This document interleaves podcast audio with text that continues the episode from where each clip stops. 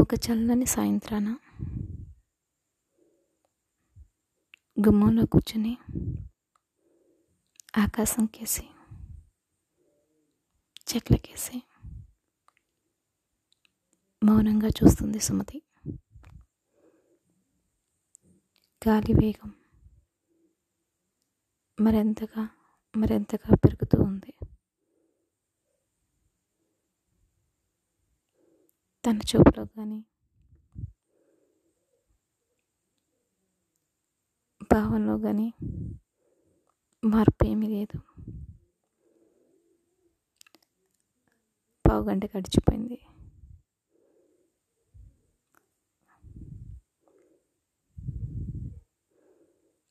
ఒక్కసారిగా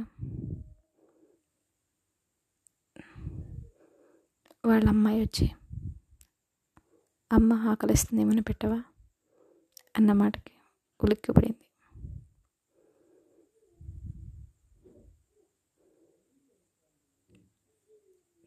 తనకు కొన్ని స్నాక్స్ వాటర్ ఇచ్చింది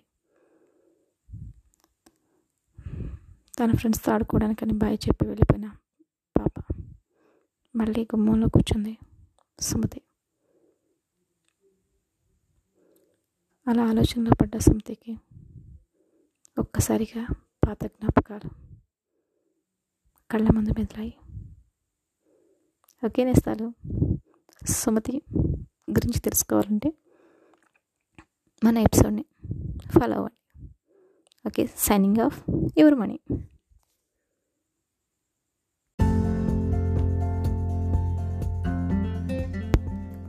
Sumathi ఒక ఒంటరి మహిళ.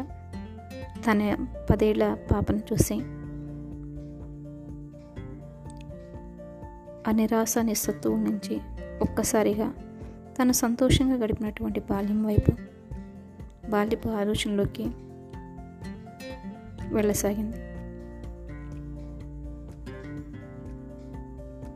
తను హాయిగా గడిపినటువంటి ఆ గ్రామ వాతావరణం తన కుటుంబం ఒక్కసారిగా కళ్ళ మందు మొదలయ్యి సుమతి తండ్రి ధర్మయ్య తల్లి భాగ్యమ్మ. ఒక తమ్ముడు. ఇది తన చిన్న కుటుంబం. ధర్మయ్య ఒక కౌలు రైతు. కొంత భూమి కౌలుగా తీసుకుని పంట పండించి తర్వాత దాన్ని కొంత కౌలుగా పెట్టుబడులు పోగా మిగిలినటువంటి డబ్బుతో కుటుంబ జీవనాన్ని గడిపేటటువంటి ఒక సాదా సీదా సాధారణ రైతు కూలి లాంటి వ్యక్తి. తల్లి. భాగ్యమ్మ వేడి నీళ్ళకు తో చల్లనీళ్ళు తోడు అన్నట్లు తన భర్తకు ఎంతో కొంత సహాయం అందించాలనే కారణంగా ఏదైనా చిన్న చిన్న షాపుల్లో పనిచేయడం ఇలాంటివి చేస్తూ ఉండేది. తన ఇద్దరు పిల్లల్ని ఉన్నంతలో ఎంతో హాయిగా మంచి మాటలు నేర్పుతూ జీవనం సాగిస్తూ ఉండేవాళ్ళు. అలా చూస్తూ చూస్తూ ఉండగానే పిల్లలు పెరిగి పెద్దవాళ్ళు అయ్యారు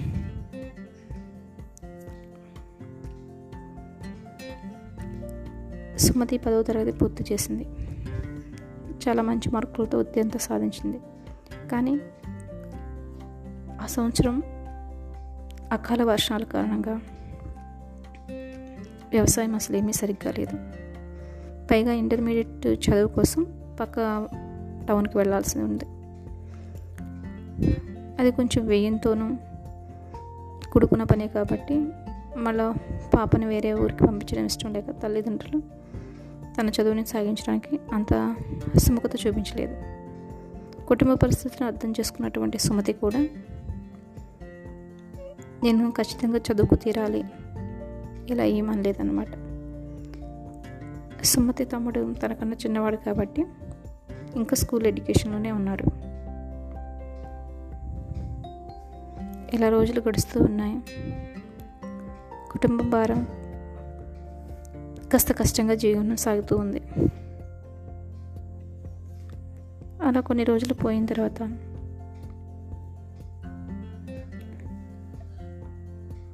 సుమతి తన ఇంటి దగ్గరలో ఉన్నటువంటి రాధక్క దగ్గర వెళ్ళి కాసేపు కూర్చుని వస్తూ ఉండేది. తన తల్లిదండ్రులు పనికి వెళ్ళిపోయిన తర్వాత తమ్ముడు స్కూల్కి వెళ్ళిపోయిన తర్వాత ఒక్కదే కదా తన దగ్గర కూర్చుంటూ ఉంటుంది అనమాట ఆ రాధాన్న ఆమె మిషన్ కుట్టుకుంటూ ఉంటుంది ఆ గ్రామంలో. ఇంకా మంచిగా మిషన్ కుట్టగలిగిన వ్యక్తి ఇంకా అక్కతో కబుర్లు చెప్పుకుంటూ అక్క చేసే పనిని చూస్తూ ఉంటూ ఉండేది. ఇలా పిచ్చాపాటి కబుర్లతో గడుస్తూ ఉండేది. అలా కొన్ని రోజులు తనతో పాటు మాట్లాడుతూ మాట్లాడుతూ ఉండగా అక్క చేసే పని ఆ రాధ అక్క చేసే పని గమనిస్తూ గమనిస్తూ ఉండగా సుమతికి కూడా తెలియకుండానే టైలింగ్ నేర్చుకోవాలన్న ఆసక్తి పెరుగుతుంది.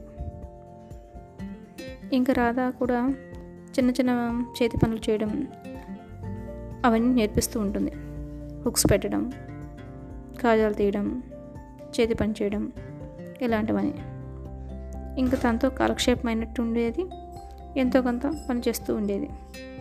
అప్పుడప్పుడు రాధకి ఏమైనా ఇంట్లో ఉన్న పెట్టడం ఇలాంటివి చేస్తూ ఉండేదన్నమాట. వేరే వ్యాపకం ఏమీ లేకపోయేసరికి ఇంకా ఈ పని అనేది సుమతికి పరిపాటి అయిపోయింది రోజు ఇంట్లో పనులు ముగించుకున్న తర్వాత వాళ్ళ అమ్మ నాన్న పనుల నిమిత్తం బయటికి వెళ్ళడం తమ్ముడు స్కూల్కి వెళ్ళడం తను రాధాక దగ్గర కూర్చుని కాసేపు చేతి పని చేయడం ఇలా సాగుతూ ఉంటూ ఉండేదన్నమాట.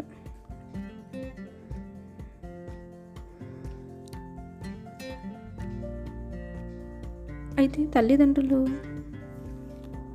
ఎంత కష్టాల్లో ఉన్నప్పటికీ పిల్లల్ని బయట పనుల కోసం ఖచ్చితంగా పనిచేసి తీరాలి. ఇలా పిల్లల్ని ఏనాడు వాళ్ళు ఇబ్బంది పెట్టలేదు. అయితే ఇలా తన అభిరుచి పెరిగిన తర్వాత సుమతికి టైలరింగ్ పట్ల తనకి మిషన్ కుట్టాలనిపించేది. కానీ ఎక్కడ ఏదైనా చెడిపోతే మళ్ళీ కట్టమంటారేమో. అసలుకి ఇంట్లో పరిస్థితి అంతగా బాగాలేదు కదా అనిపించేది. కానీ తను చేస్తున్నటువంటి పనిని రోజు గమనిస్తూ గమనిస్తూ ఉండగా ఎట్లా కటింగ్ చేస్తుంది? తనకి కోట్ ఫినిషింగ్ ఎలా ఇస్తుంది? మ్యాచింగ్ క్లాత్ ఎలా ఎన్నుకుంటుంది? ఇలా ప్రతిదీ అబ్జర్వ్ చేస్తూ ఉండేది. అలా చేస్తూ ఉండగా ఓకే తనకి కుట్టాలన్న ఆసక్తి రోజు రోజుకి పెరుగుతూ వచ్చింది ఆ మిషన్ పట్ల. నాతో ఉన్న వాళ్ళు అందరూ ఇంటర్మీడియట్ పూర్తి చేసుకోవడానికి దగ్గరగా ఉన్నారు.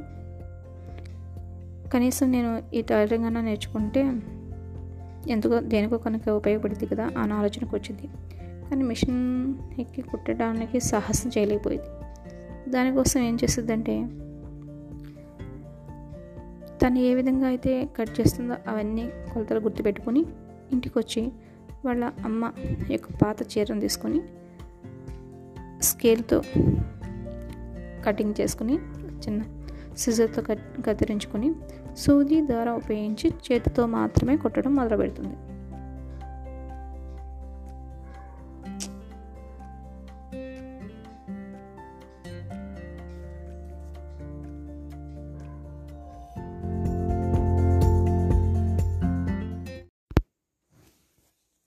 చాలా రోజులు అయిపోయింది మనం ఇలా మాట్లాడుకుని.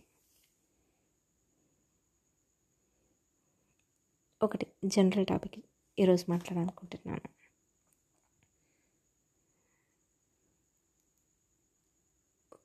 వన్ కపుల్ ఉన్నారనుకోండి. ఓకే అది కపుల్ మీన్స్ పేరు జత అనుకోవచ్చు కదా. మనం కోపంగా ఉన్న క్షణంలో ఎదుటివాడు మనల్ని కోపంగా బాధ కలిగించిన విషయాలే ఎక్కువ గుర్తుకొస్తూ ఉంటాయి. అదే ఆనందంగా ఉన్నప్పుడు తనతో కలిపి గడిపిన ఆనంద క్షణాలని మన ముందు అలా కళ్ళ ముందు కనిపిస్తూ ఉంటాయి. అందుకే ఎప్పుడైనా ఎక్కువ ఆనందంగా కానీ ఎక్కువ బాధలో కానీ ఎటువంటి నిర్ణయం తీసుకోకూడదు.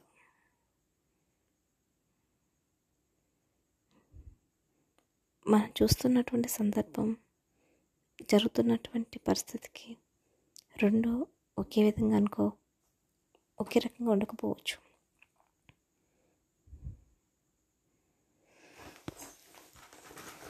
మీరు ఎప్పుడైనా మీ బెటర్ హాఫ్ని బాధ కలిగించారా? అనవసరంగా చికాకు పడ్డారా? ఓకే మనం కోపంలో అనే మాట చిన్నదైనా ఆ పెయిన్ అనేది చాలా ఎక్కువ ఉంటుంది.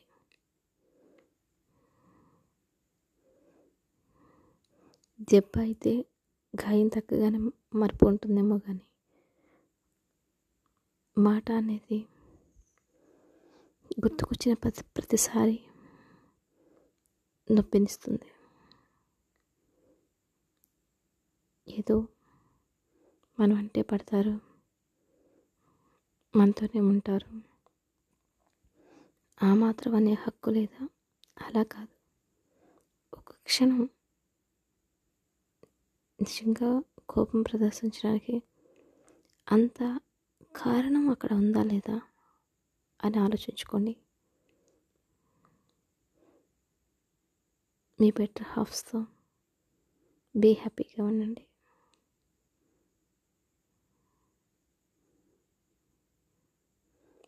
ఎవరైనా సంతోషంగా కదా ఉండాలనుకుంటారు. ఎప్పుడు స్వీట్స్ తింటూ ఉంటున్నాం అనుకోండి. ఆ స్వీట్స్ మనకు బోర్ కొట్టేస్తాయి. మధ్యలో కష్టంగా ఇబ్బందిగా లేదా నోరు మండుతున్నప్పుడు. కొంచెం షుగర్ పడితే మన నోట్లో ఎంతో కమ్మగా ఆ మంట నుంచి ఉపశమనం కలిగిస్తుంది. అలాగే మన జీవితంలో ఎప్పుడు సుఖాలే ఉన్నా ఎప్పుడు ఆనందాలే ఉన్నా రోజు ఫంక్షన్లే ఉన్నా ఆ ఆనందం అనేది మనకంతగా నప్పకపోవచ్చు. ఆనందం అంటే ఎప్పుడు బాధలు ఉండాలని కోరుకోవడం కాదు. ఏదైనా శాశ్వతం కాదు. అది కష్టమైన సుఖమైన సుఖం వచ్చిందని సంతోషంగా ఉన్నామని ఉప్పొంగి కింది స్థాయి వాళ్ళని అవమానపరచకూడదు. బాధల్లో ఉన్నాం కదా ఎప్పుడు మన బతుకుంది అని తిట్టుకుంటున్నాం దేవుడిని నిందిస్తున్నాం చితకలు పడకూడదు జీవితం అనేది సముద్ర పాటల్లాగా రోజు మారేటటువంటి పగలు రాత్రులాగా ఒకదాని వెనుక ఇంకొకటి ఉంటూనే ఉంటాయి. దేన్నైనా సమర్థవంతంగా చేయగలగాలి. అప్పుడే జీవితానికి అందం ఆనందం పరమానందం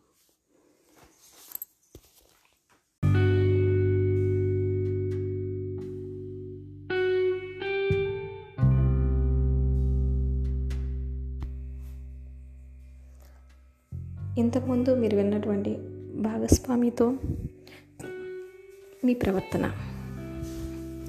ఇది వేరే ఒక న్యూ ఎపిసోడ్గా సెగ్మెంట్గా ప్లాన్ చేయాలనుకున్నాను.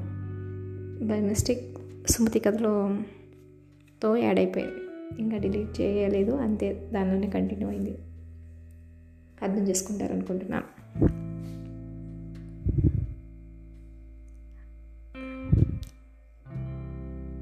మన కథలోని సుమతి చాలా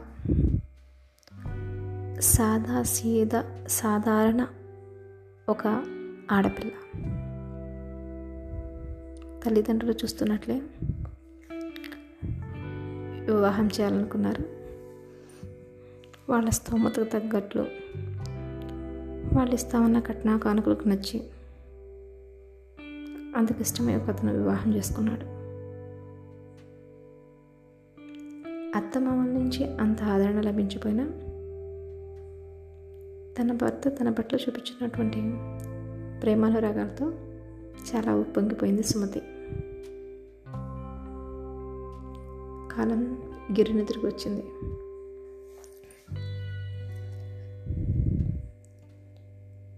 వివాహమై ఒక సంవత్సర కాలంలోనే ఎన్నో మార్పులు కొత్త కాపురం భర్త ప్రేమ. అత్తగారింట్లో ఇ- ఇమ్మడలేకపోవడం తనను అర్థం చేసుకోలేకపోవడం. పుట్టిన దగ్గర నుంచి నెమ్మది నెమ్మదిగా దూరం అవ్వడం. ఇలా అనేక అనేక రకాలైనటువంటి పరిస్థితులు చూసింది. రెండవ సంవత్సరంలో సుమతి గర్భవతి అయింది.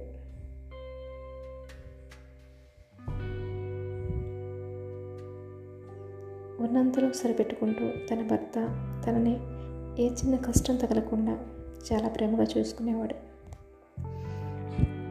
రోజులు నెలలు గడిచిపోయాయి. పన్నెంటి ఆడబిడ్డకు జన్మనిచ్చింది సుమతి. మహాలక్ష్మి పుట్టిందని ఒప్పంగిపోయారు తల్లిదండ్రులు ఇద్దరు తన భర్త చేసేది కూడా ఒక చిన్న చిరు ఉద్యోగం. ఏదో ఒక కంపెనీలో చిన్న వర్కర్ లాంటి జాబ్. కానీ అందులోనే ఆనందాన్ని వెతుక్కున్నారు. ఇలా రోజులు గడుస్తూ ఉన్నాయి. ఒకరోజు ఉన్నట్టుండి సుమతికి ఫోన్ వచ్చింది. ఆ ఫోన్ రింగ్ అయింది. లిఫ్ట్ చేసి చెవి దగ్గర పెట్టుకుంది. రెండు మూడు సెకండ్లోనే కుప్ప కూలిపోయింది.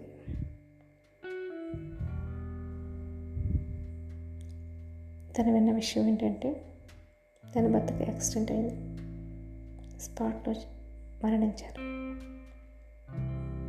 ఒక్కసారిగా ఏకాక అయిపోయిన ఫ- బాధ. ఏమి చేయాలో?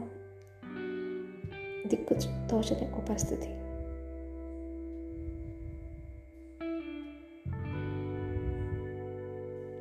ఎవరిని సహాయం అడగాలి? ఏంటి ఈ పసిపాపను పట్టుకునే నా జీవితం? ఎలా ముందుకేయాలి తెలియని అగమ్య గోచరంగా అయిపోయింది సుమతి పరిస్థితి. అత్తింటి వారికి పుట్టింటి వారికి వార్త తెలిసింది వచ్చారు. అత్తింటి వాళ్ళు. ఎక్కడ ప్రేమగా కలుపుకుంటే తన బాధ్యత పిల్ల బాధ్యత వాళ్ళ నెత్తిన పడుతుందేమోనన్న ఉద్దేశంతో ఏదో దూరపు చుట్టాలు పలికి మాట వరుసకు పలకరించినట్లుగా ఒక పలకరింపు పలకరించి వెళ్ళిపోయారు. తల్లిదండ్రులు ఒక్కదానిపై బాధపడతాం. ఎలాగమ్మా నీ పరిస్థితి? ఉన్నంతలో కలవ గంజు తాగుతాం మాతో వచ్చేసే. ఇక్కడ ఒంటరిగా జీవించలేము ఈ పసిబిడ్డతో నీ జీవితం ఎలా? అంటూ గుండెలు బాదుకునేలాగా రోధించారు. కానీ సుమతికి వెళ్ళడం ఇష్టం లేదు. కారణం? కొద్ది రోజుల క్రితమే. తన తమ్ముడికి వివాహమైంది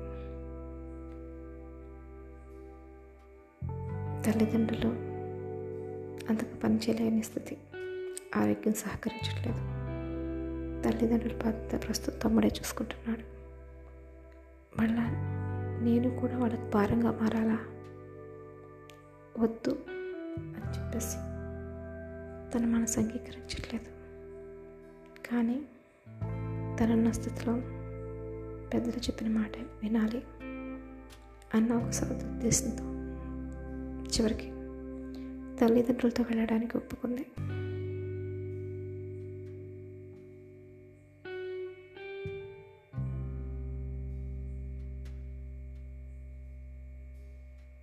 పెట్టిన తర్వాత ఒక వారం రోజులు బాగానే గడిచింది. తర్వాత నుంచి మరదల సూటిపోటి మాటలు. తన తమ్ముడి వారి యొక్క మాటలకి చాలా బాధపడేది.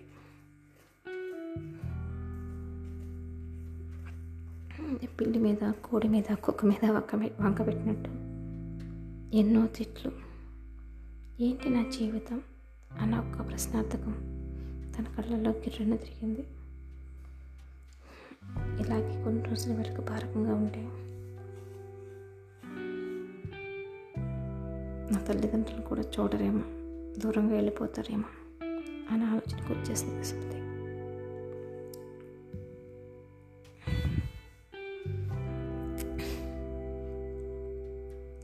అలాగే పంటి బిగున ఓర్పు పట్టి ఒక నెల రోజులు ఉండింది. తర్వాత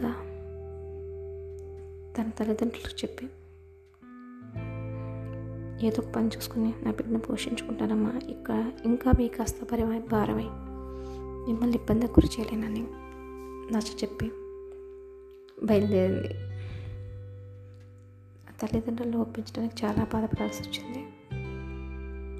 ఇప్పుడు వాళ్ళు వదిలేసి తమ్ముడు మాత్రం వదిలేసి వెళ్తే కనుక మిమ్మల్ని పోషించడానికి నాకు దగ్గర ఇప్పుడు ఏ స్తోమత తెలియదు నా కాళ్ళ మీద నేను నిలదొక్కోవాలి మీకు భారం కాకూడదు అని అవి తప్పిన ఉన్న తల్లిదండ్రులకి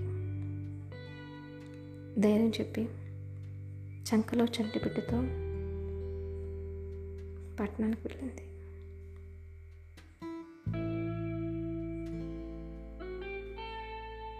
వింటూనే ఉండండి.